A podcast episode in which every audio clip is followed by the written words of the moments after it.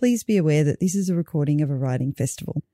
As such, there are some adult concepts, probably a bit of swearing, and sometimes there might even be some triggering elements. So do be aware of that. If anything does make you feel uncomfortable, please stop listening at any point. Also, we do recommend you pop on some headphones. That way, the only person who can get offended is you. Welcome back to the Writes for Festivals podcast, where we're getting all lit up with the Wollongong Writers Festival.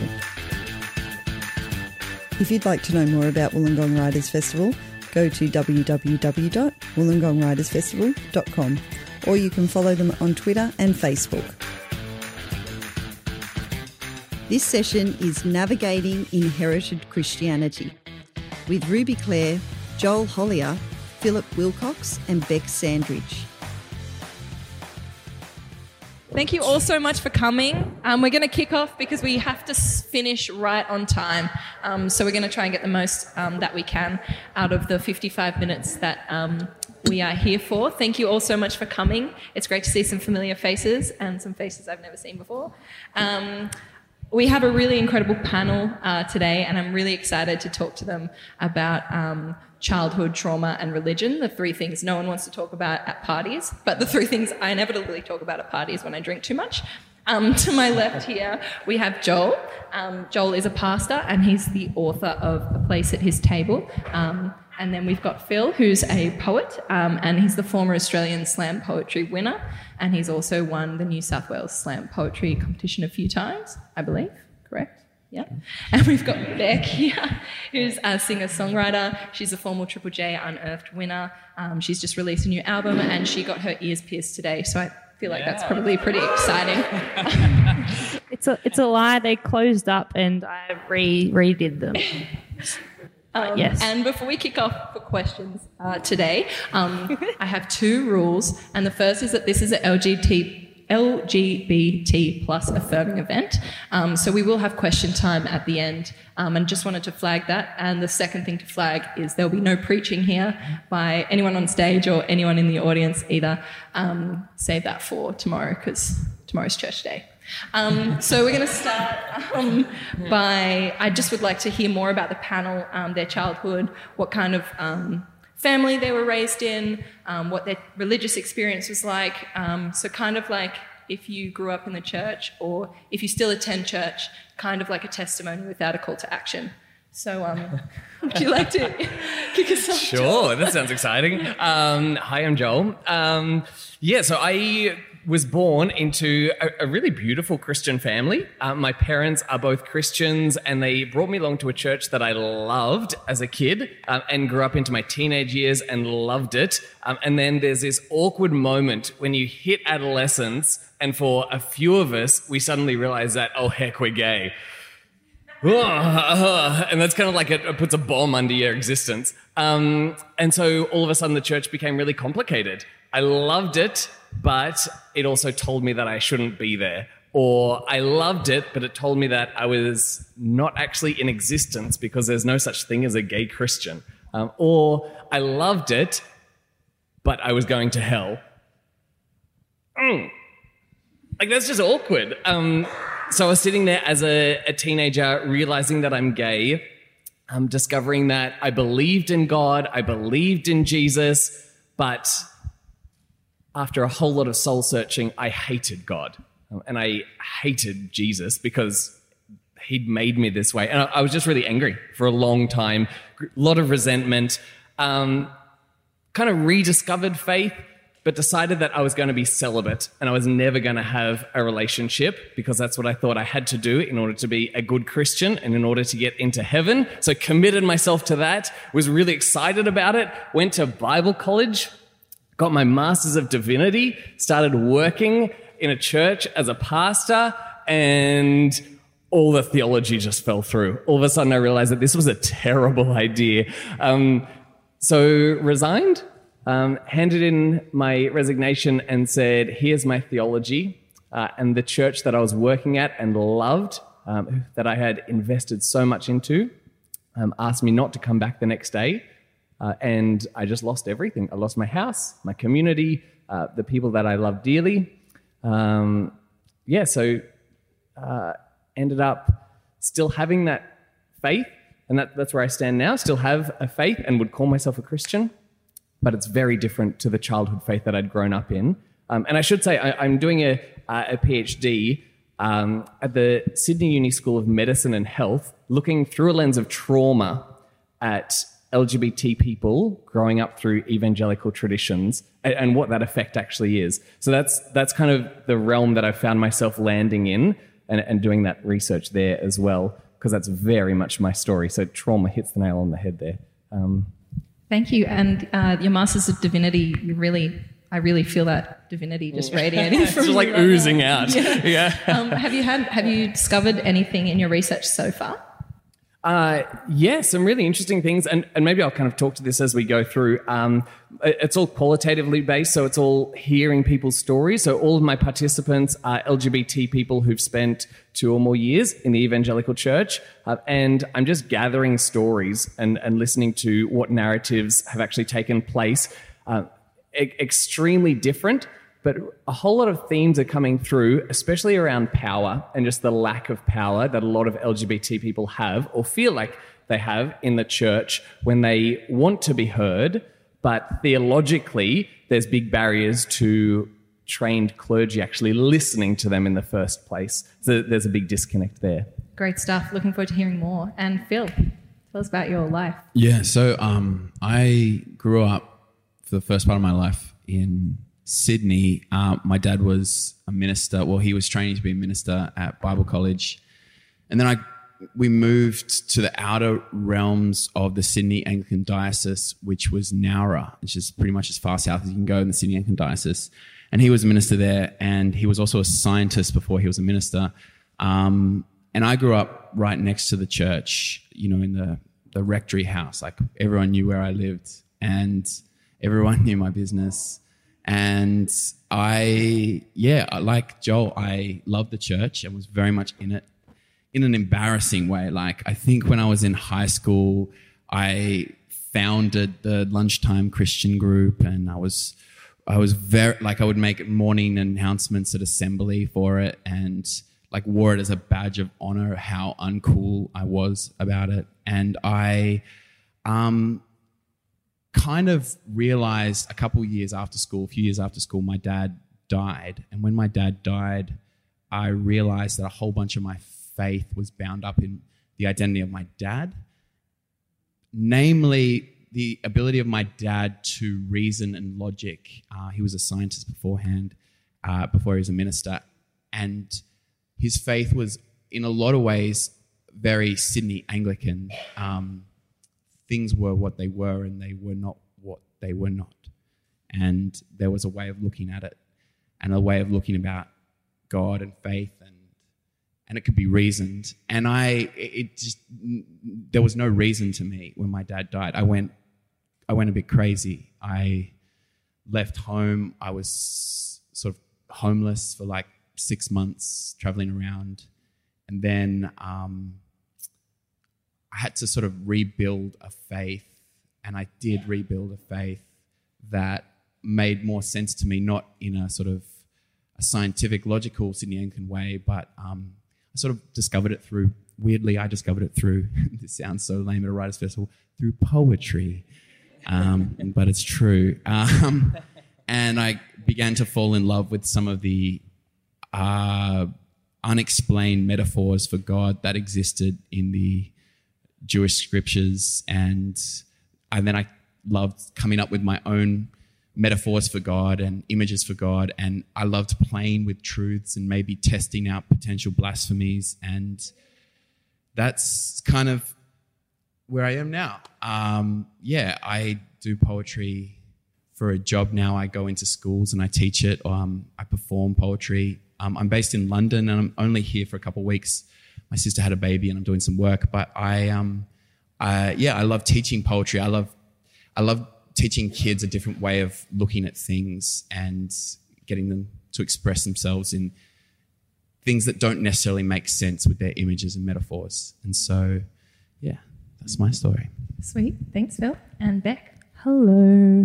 Um, my name's Bec, and I grew up in, I would say, a Pentecostal Christian household, but my dad is agnostic. So my dad is renowned as Silent Ken. So he didn't really have much of a hand in how we were brought up. So I went to kids club and youth group, and I was the guitarist in the worship band in church. But they took away my microphone. I don't think my singing voice was to the standard. Um, and yeah, I, I, was yeah there probably three days a week doing the whole churchy thingy. Um, and then once I left school, I just wasn't interested. Um, and it wasn't a matter of me not believing. Um, I just think I left school and did the classic backpackers trip around Europe.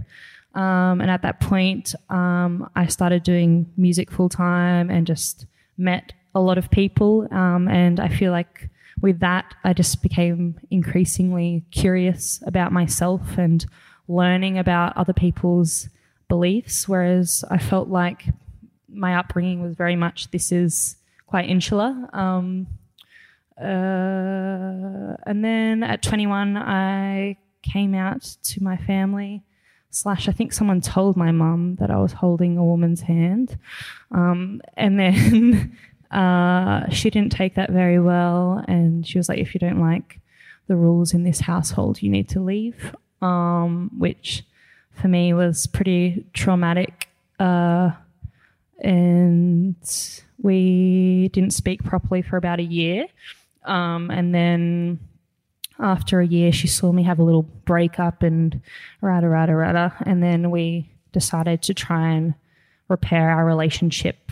Um, and we saw a therapist from her church together, um, which was really surprisingly beautiful. Uh, she asked for us to both have a compromise for each other.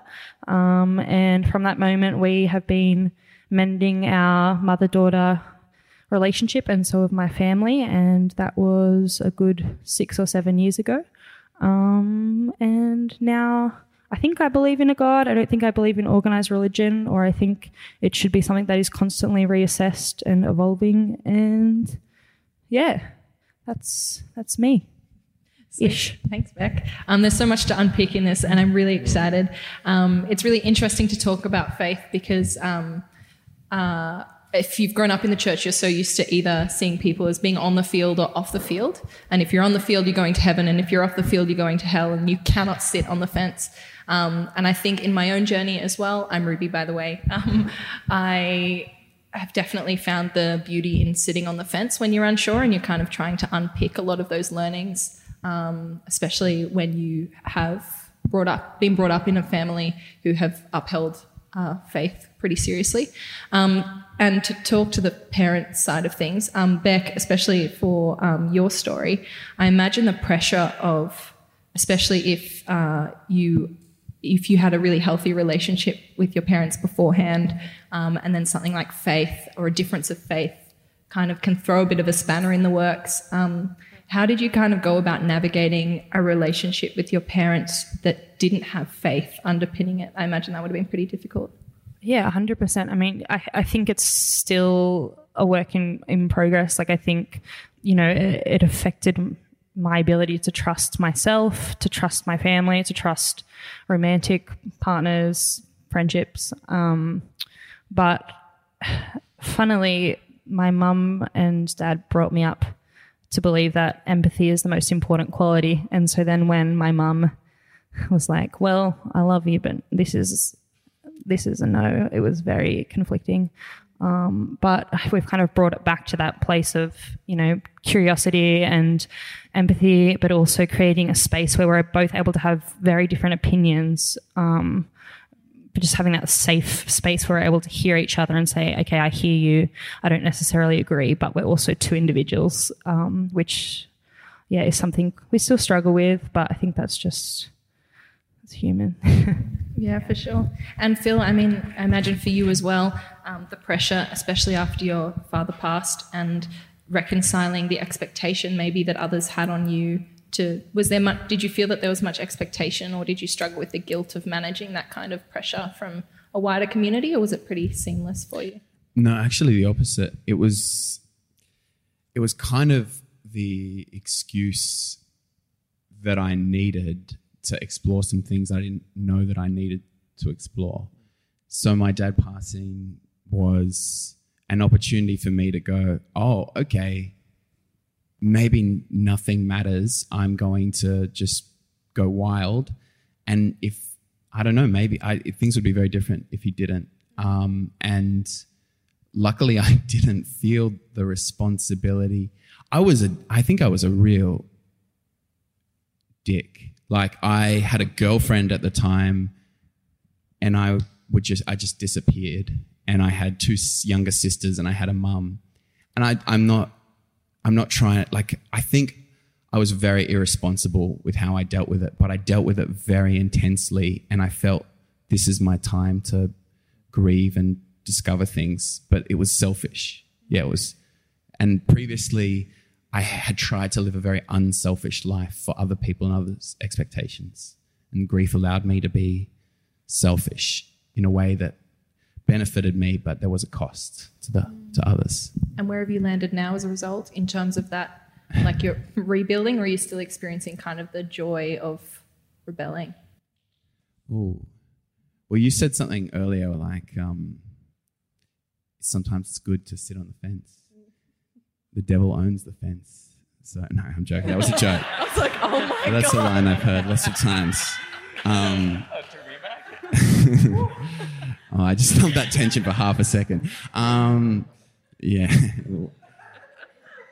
yeah. I don't know. I um, I think my my faith is like just trusting that whatever wrongness I have or however messed up maybe I am or whatever my struggles are, that like if there is a God, God will probably be bigger than that. And if God isn't bigger than that, then God isn't really God. And so for me, it's just been like I've just if I've if I've had a faith, it it's it's a faith of um things that are conflicting, but they're addition, not subtraction, and they're things added. Uh, they're not things fenced in out of fear. So it's like, yes, more of that, more of that, more of that, more of that, and then oh no, maybe these things don't go together, but maybe actually I can sit loosely with them. So uh, yeah, I think I don't know if I went off on a tangent there, but I think yeah, something like that. Yeah, cool. Thank you. And Joel, let's talk about your folks. Mm.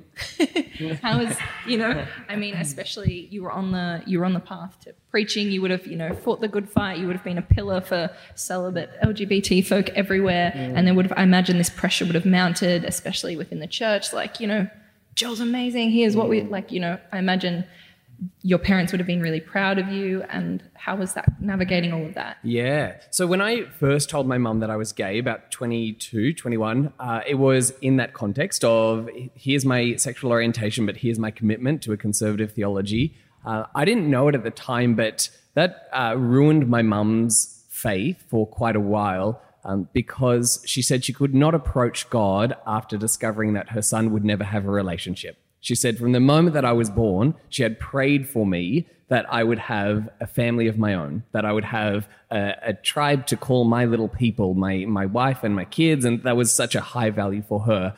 Uh, and so when she found that out, that broke her. Um, but she, she didn't tell me that for quite a number of years. Um, but yeah, they were, they were really proud of me because they saw me holding true to uh, what I believed. And they were really excited for that. My parents have a very high value on education and a very high value on integrity and authenticity. That, they are two very big things for them. Um, and they always hoped that through that, I would find a faith of my own. Um, so, fast forward a few years, and I call mum and dad the night before I resign, and I say, Hey, I'm, I'm about to hand in this paper explaining my theology.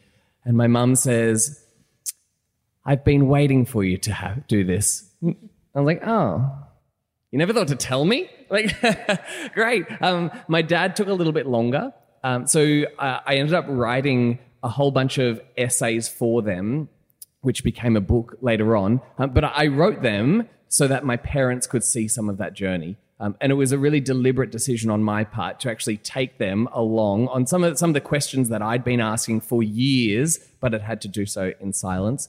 Um, a couple of those questions and, and bring them along on that journey. Um, and so quite quickly, they actually changed their minds. Um, and they are now some of my, or our, my husband and my strongest supporters. Um, sometimes I have to veto emails from my parents to say, maybe don't send that one. Like they're, they're passionate advocates and allies for us, which is amazing. Um, I know that that's not the case for everyone. So my husband's parents are still a lot earlier on in that journey. And I am kind of involved in that, but I also watch from a distance the, the pain involved in that when they say, you know, a couple of years ago, again, there's no such thing as a gay Christian. In fact, there's no such thing as a gay person. Uh, you've just been confused. Um, and to think, well, what is it? Is it education that's needed, or is it a whole mindset shift that's needed? There, there's so much in that. Um, yeah. that your book really articulately describes. And I think I think um, analogy I really like using when talking about this kind of stuff, particularly with parents or with wider community. I mean, the community gives the community of church is so rich and fulfilling and beautiful, and to lose that can be so traumatizing sometimes because you think I'm still the same person. I just don't really necessarily believe that uh, there's heaven and hell, or that uh, Jesus means this or Jesus means that. Um, and I remember talking to my parents and particularly to some friends who, when I told them that I'd, I was leaving the church or had changed my faith, a particular friend just sat there and started crying. And she said, You're going to hell. Like, I don't want you to live in hell forever. Um, and for her, she saw the world as a world in flames. And she wanted, there was like a sense of urgency. She, you know, saw everyone and thought, I need you in heaven with me because like the devil is here and, and everything is on fire. And, um, I turned to her and said, Well, I kind of feel like I'm swimming in the ocean. Like, I don't really see any flames anywhere. And it's really hard to communicate when you see fire and all I see is water. Um, and so I think that was really difficult in terms of a wider community thing for church when I left because they still saw fire and I was quite happy floating out in the ocean. Um, in terms of that community side of things, did you feel like a real loss? Did you lose a pretty significant community? Or for Bec, did you see your parents or your family involved in a community that you kind of wanted to tap into sometimes, but didn't necessarily want the foundations of?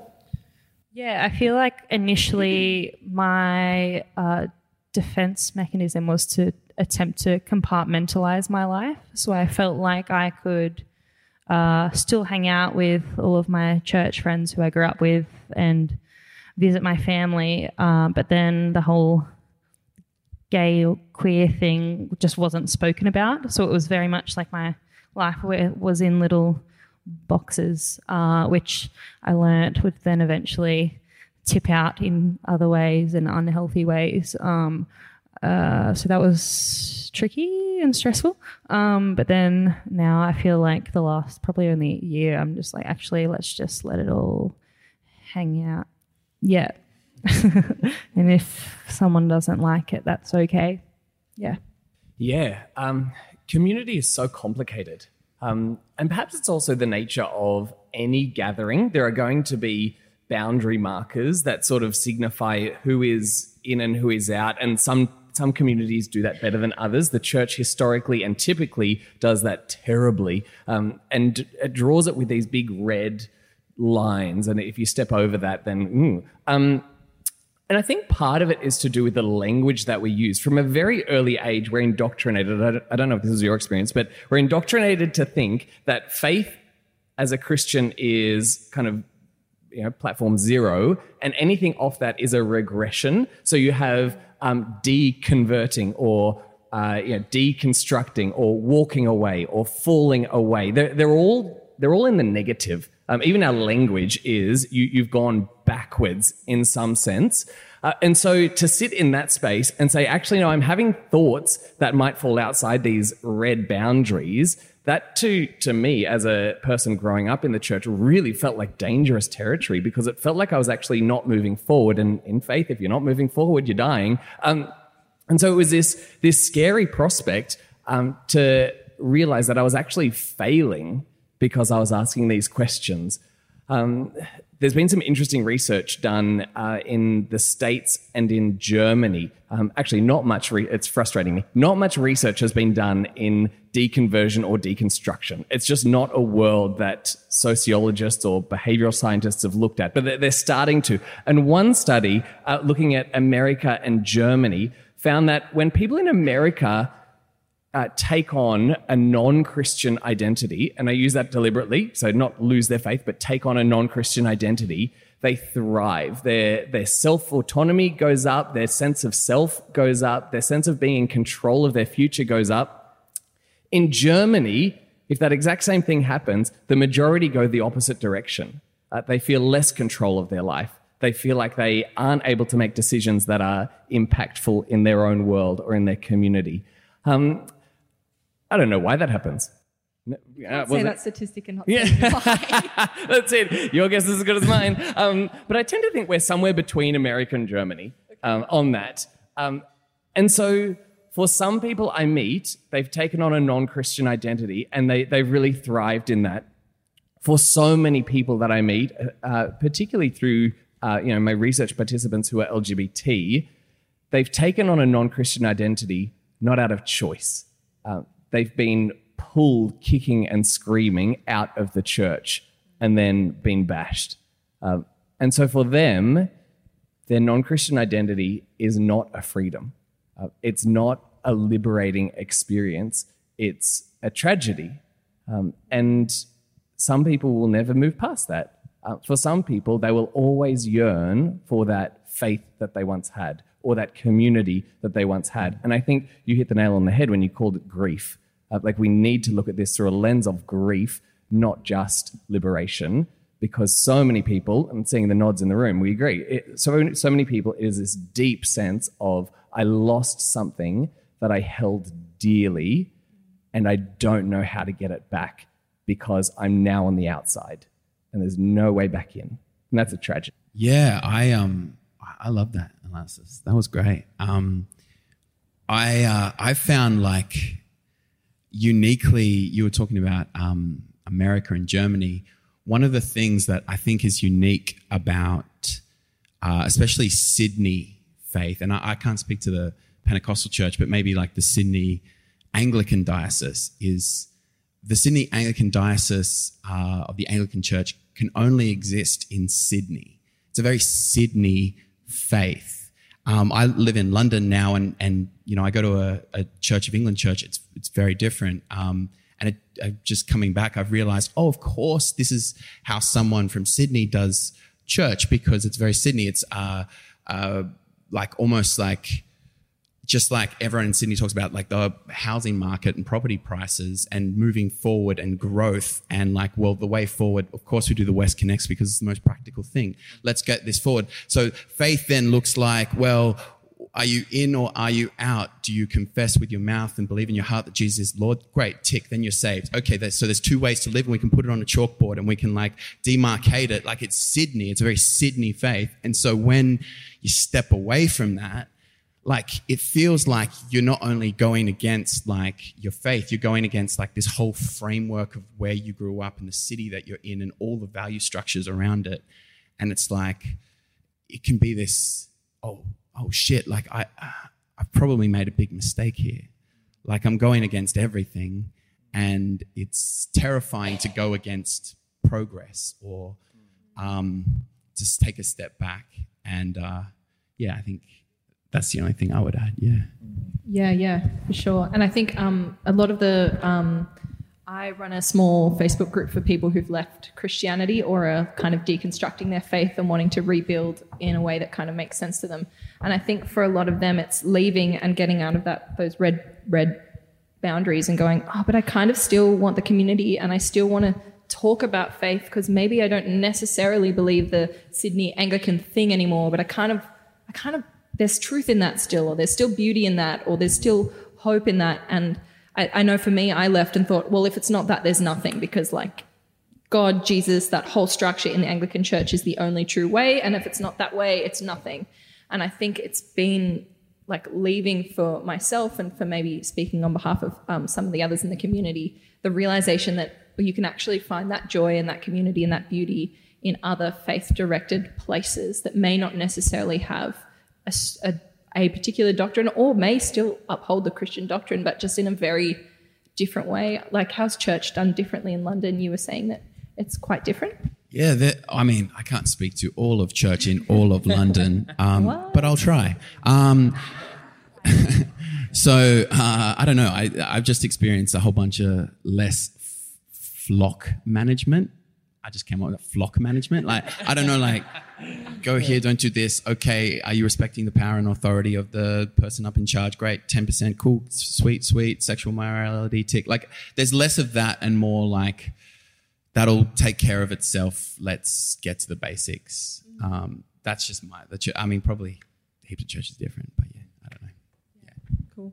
Um, and I think it's also important for us to steer into the creative aspect of this because it is a writers' festival. Um, as much as I would love to have these kinds of conversation in churches, I think that would be really cool.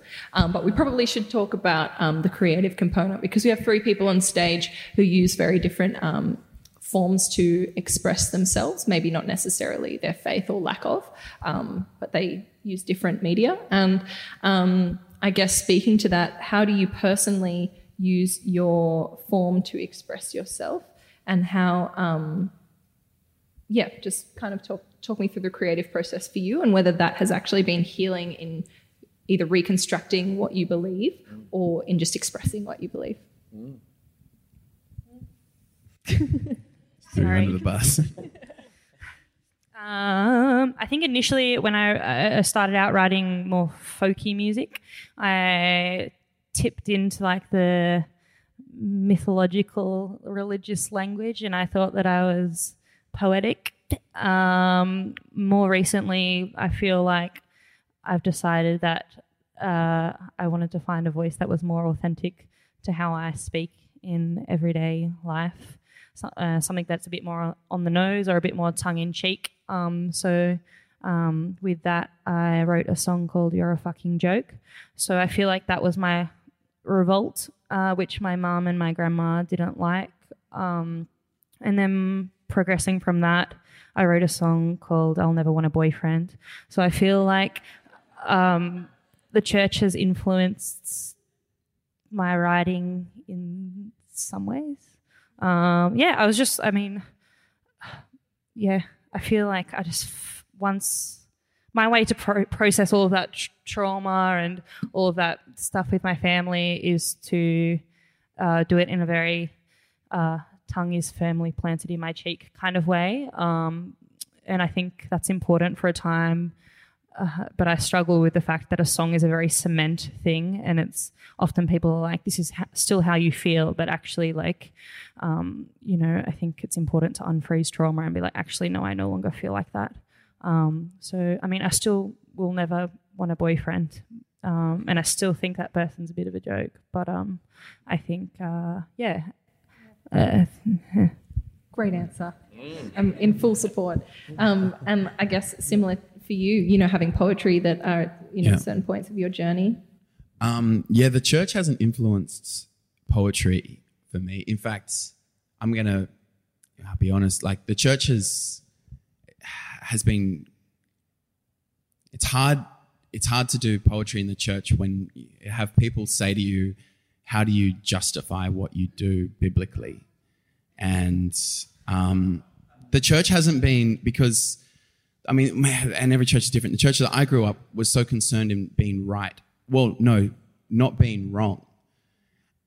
And if you're writing poetry, you have to risk being wrong, even if it's a metaphor or an image that is um, accidentally heretical.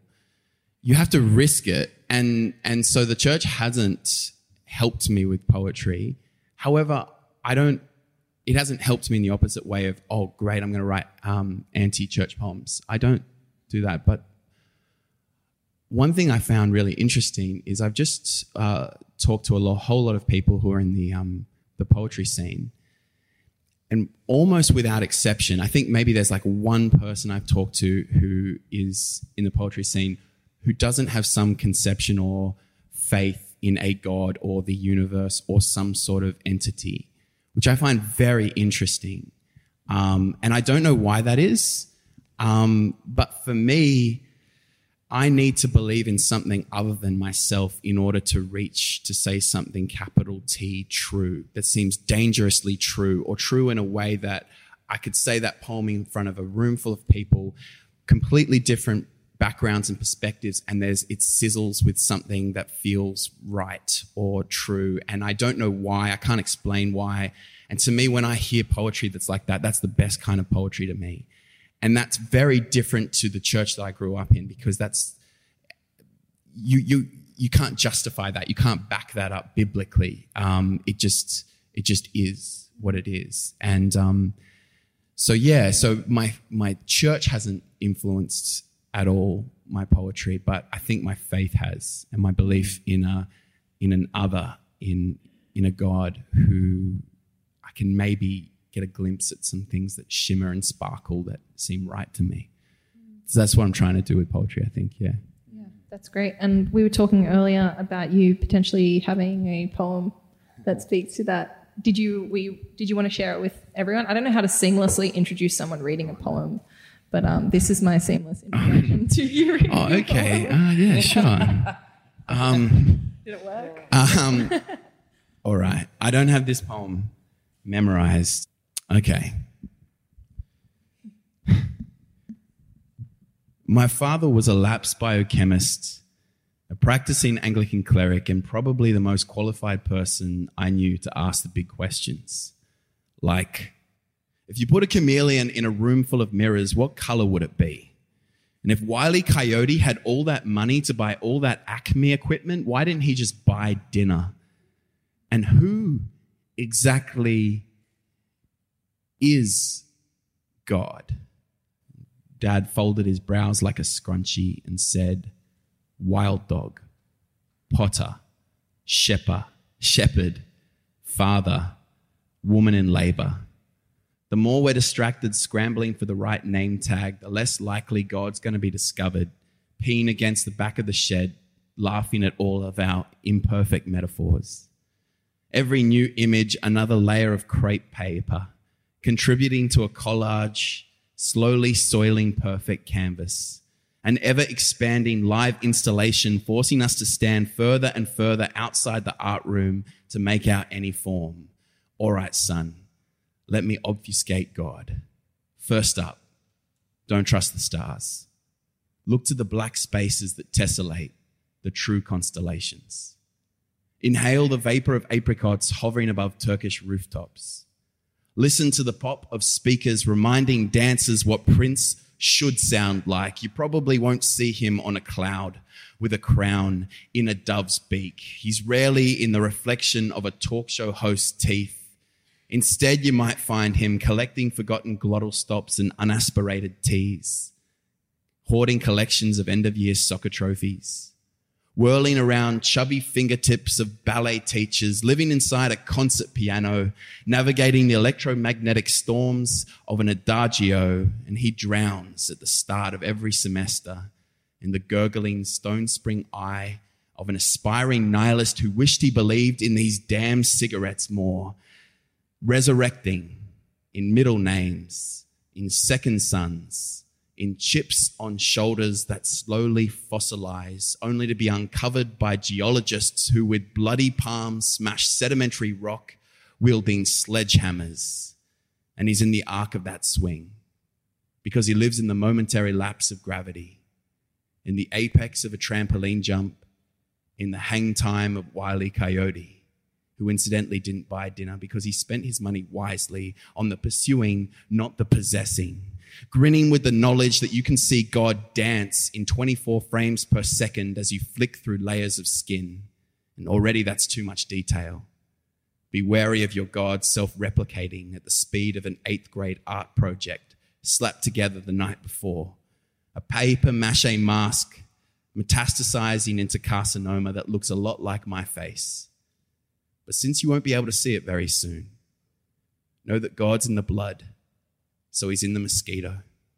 He's in the koi carp that ate the insect's children, and he sits next to old men in Japanese gardens. Know that he loves your mother more than I ever could, that she'll slip into a new skin eventually, a bit like a chameleon, who, by the way, in a room full of mirrors would be self conscious? Nothing? I guess that's okay. Find God in that silence, in the words I don't say.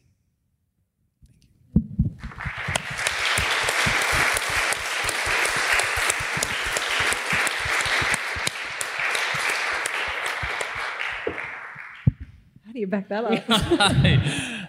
You don't? You're A PhD student now. wow. Let's talk about Yeah, the academic boring thinking. ones. Yeah, that's it. Thank you so Um, much for sharing. That was yeah. really beautiful. Thank That was incredible. Thank you. Um, so much of my challenge that I face is that theological propositions are inherently boring. Um, and so the challenge is to make them beautiful. Um, the challenge is to do what you've just done, to take ideas from also and put words to them that are beautiful to listen to, or beautiful to look at, or beautiful to ponder on. Um, I struggle with that. I, I like that. I, I think I think of myself as a creative, but I have to work really hard at it. Um, so uh, the book that I, I wrote, um, it is essentially a, a theology textbook. Like I think that's at its core what it is. Um, but I've tried to drive it forward using stories. And for me, that I think has been really powerful. And I took that straight from the church where I grew up so often hearing, if you're going to share your faith with someone, don't just share two ways to live. Share, share them your story because you can't argue against a story.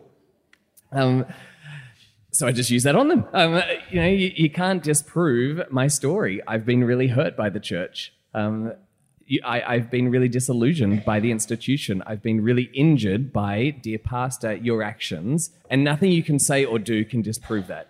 Uh, and so taking stories has been really powerful for me, and not just to hear those stories, but to use those stories to shape change. So my PhD is essentially 20 stories woven together uh, to capture the words that these people are expressing so that they can actually have their voice heard. Um, and I think there's great power and great beauty just in that, um, just in the fact that these people have narratives in their lives.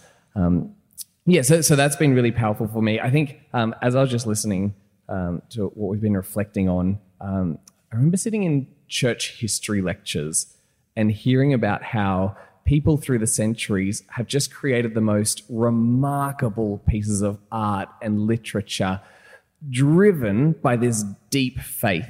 Um, and it almost seems it, it seems like we're in a bit of an anomaly in this time and in this location that uh, we, we've almost swung the pendulum in the other way, and the church is really not into beautiful things. It's almost like that uh, beauty in itself is a bit of a heresy.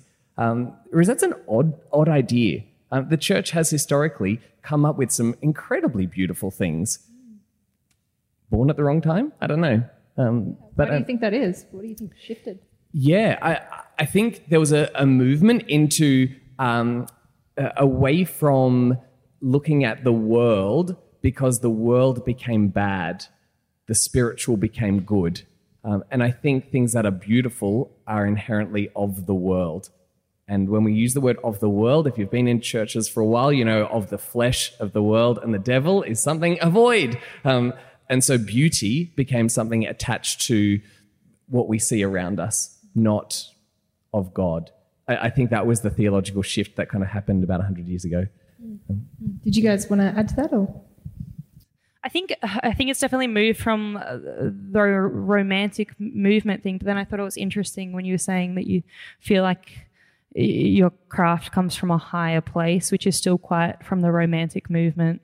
Um, I think there's definitely a shift, and I can see it very much in like music in Australia, in particular, where we're craving something more literal um, and less floral. Um, and yeah, I think it's just you want something quick, easy to digest, and I think, um, uh, yeah. Um, I'm just going to close with these two paragraphs. Um, and yep, this is from Joel's book, A Place at His Table. Um, and as we extend this grace, let me call upon you to share your stories. Share them widely and share them courageously. People are moved to change when they see the harm that their theology is having. That is how I was slowly moved to re examine what I had for so long believed and taught. For some of you, you are reading these words and you feel isolated, alone in this task. If it is any encouragement, let me share with you the truth that you are not alone. There is an army of us fighting, always seeking to make this world a warmer place for LGBT people. But it cannot stop there. As people who know pain, we are in a unique position to speak up for those who are yet to be granted a voice. We live in a world and church stained with the hues of racism, marked with the evils of misogyny, and replete with disdain for any who do not conform to the norm. Justice for just us is no justice at all. The call to action is far bigger than our own tribe.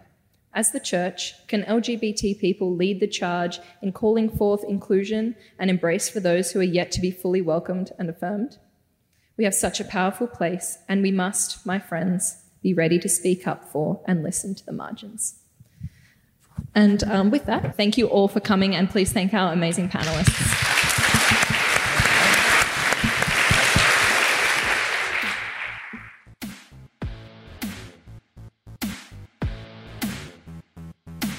If you'd like to hear more from Wollongong Writers Festival, because trust me, there's some really amazing sessions yet to drop, or you just want to hear more from regional writing festivals, then head on over to our website, www.writesforwomen.com forward slash Writes for Festivals. That's where you'll find all the episodes of the Writes for Festivals podcast, or you can go and subscribe wherever you get your pods Spotify, Stitcher, Apple Podcasts, all those good places.